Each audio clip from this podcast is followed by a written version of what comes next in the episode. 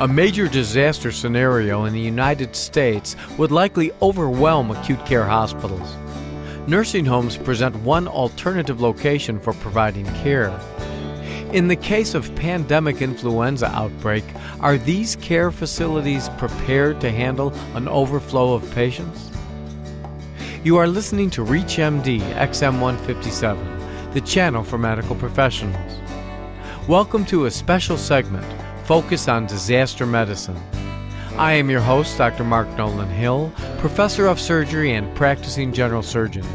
And our guests are Dr. Philip Smith, Professor and Chief of Infectious Diseases at the University of Nebraska School of Medicine, and Dr. Lona Modi, Assistant Professor of Internal Medicine in the Division of Geriatric Medicine at the University of Michigan School of Medicine. Dr. Smith and Dr. Modi are co-authors of a publication in JAMA on preparedness for pandemic influenza in nursing homes. Welcome, Dr. Smith and Dr. Modi. Thank you. Thank you for having us. We are discussing nursing home preparedness for pandemic influenza. Doctors, looking at nursing homes across the country, is there one person who is typically in charge of this preparedness, and who is that person?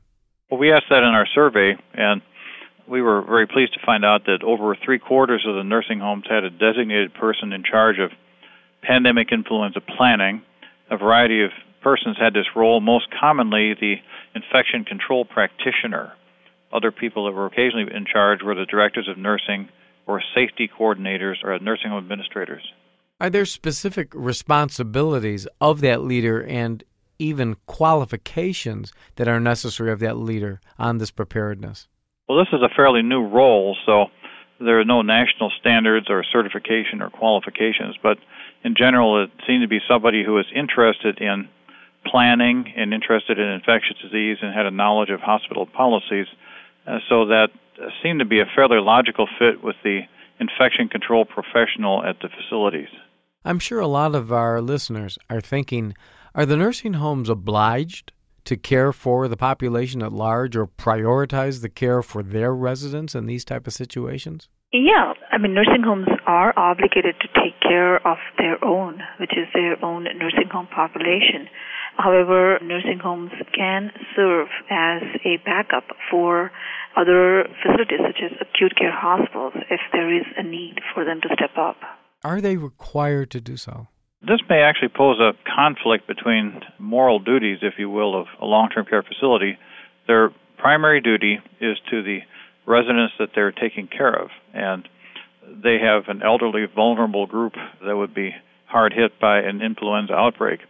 On the other hand, they have at least an indirect obligation to society, so perhaps if they had empty beds, they could take some extra patients or extra influenza patients, but that might pose some risk to their own patients. To my knowledge, they don't have an obligation to take overflow hospital patients or surge patients during an outbreak, but a number of them have said that they would be potentially interested in doing that. Then how would you guide these nursing homes in terms of taking the right posture? Well, that's a good question. I don't think that there is a national guide right now. Each nursing home has to look at the risks and benefits and make their own decision.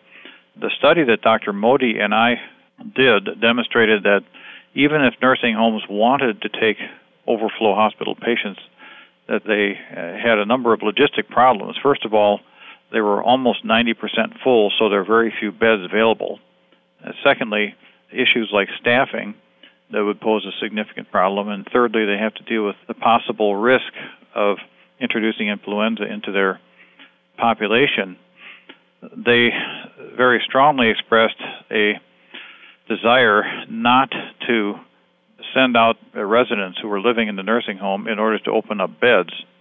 In a hospital setting during an outbreak, they are working on protocols so that if there are people that are in the hospital that maybe are about ready to go home, they're not that sick, the hospital can discharge them a couple of days early, and that would not be a burden for that person.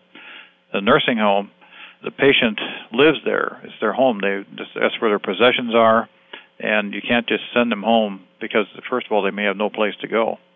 I'd be interested in Dr. Modi's take on that as well. Please. Yeah, I think that for a majority of nursing home residents, that is their home. There will be a proportion of what we call subacute care residents. or subacute care beds that a nursing home might have, where they can have a flexibility of accepting patients from a hospital setting or discharging those patients a little bit early if there was a planning. In addition, I do believe that in this day and age where patients are transferred from the community to acute care hospital to skilled nursing care facility, no single entity can operate as a silo. I think that collaboration will have to occur and communication lines between these various stakeholders will have to be there in order to better prepare our society in general for pandemic preparedness. One likely scenario can be that, say, a city has seen some activity of pandemic flu, and there are a couple of patients, for example, admitted on, say, 7th floor of an acute care hospital, and then a nursing home affiliated with that hospital is accepting patients from that hospital, gets a patient from 6th floor, but was that person exposed, not exposed? I think that both nursing homes and hospitals have to work together to identify the suspect cases. If you have just joined us, you are listening to a special segment, Focus on Disaster Medicine, on ReachMD XM 157. I am your host, Dr. Mark Nolan Hill, and our guests today are Dr. Philip Smith, Professor and Chief of Infectious Diseases at the University of Nebraska School of Medicine, and Dr. Lona Modi, Assistant Professor of Internal Medicine in the Division of Geriatric Medicine at the University of Michigan School of Medicine. We are discussing nursing home preparedness for pandemic influenza. Doctors, how does the size of the nursing home and the typical occupancy rate affect the planning or ability to contribute in this type of disaster? There are different types of nursing homes. For example, in Ann Arbor area and local nearby facilities, we have certain smaller places such as some 40 to 50 bed nursing homes that have a very, very stable population. They take care of older adults who are slightly functionally impaired and would not like to stay by themselves at home, but in general are healthy and do not go back and forth to the hospital. To them, this facility is their home. Such facilities do not accept subacute care patients, so their population has less indwelling device usage, less antibiotic usage, less acuity of care. And on the other hand, we have other nursing homes that are 150, 200-bed nursing homes where three-quarters of their beds are devoted to subacute care patients, which means that they accept a lot of patients on a daily basis from a hospital who are, for example, post-hip replacement or who require an extended duration of IV antibiotics for, say, subacute bacterial endocarditis and so on and so forth. Is there a threshold number of days that a facility would need to be self-sufficient? No, that varies a great deal. The Joint Commission recommends 4 days or 96 hours, just as a rough guideline.